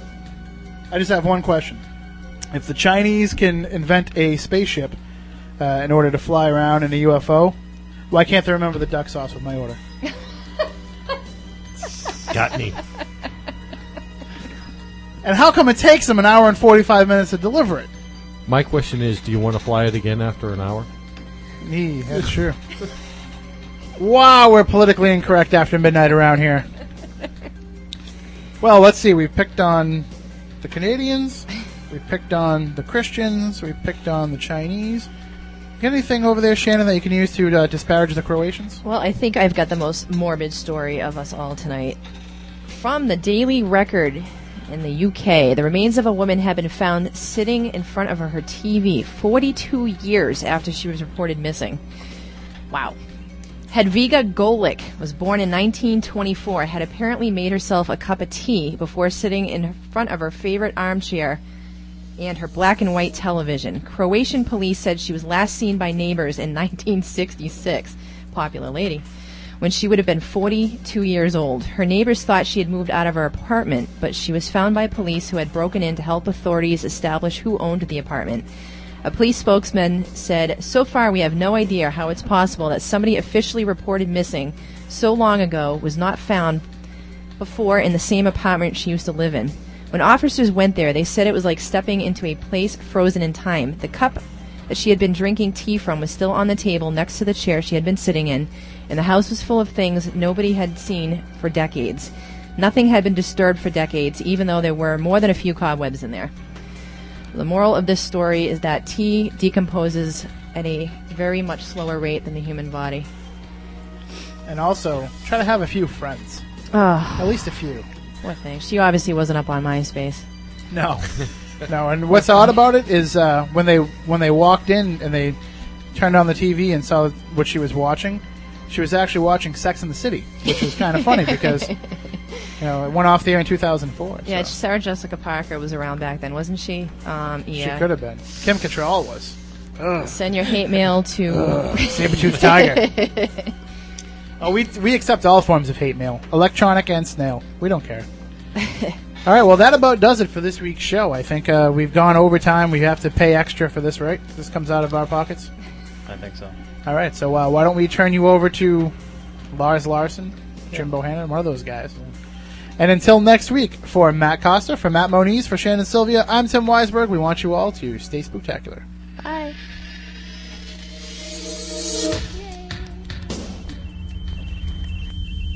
Rest assured, listener, that my time here has not been easy, and what you have just heard was not fiction.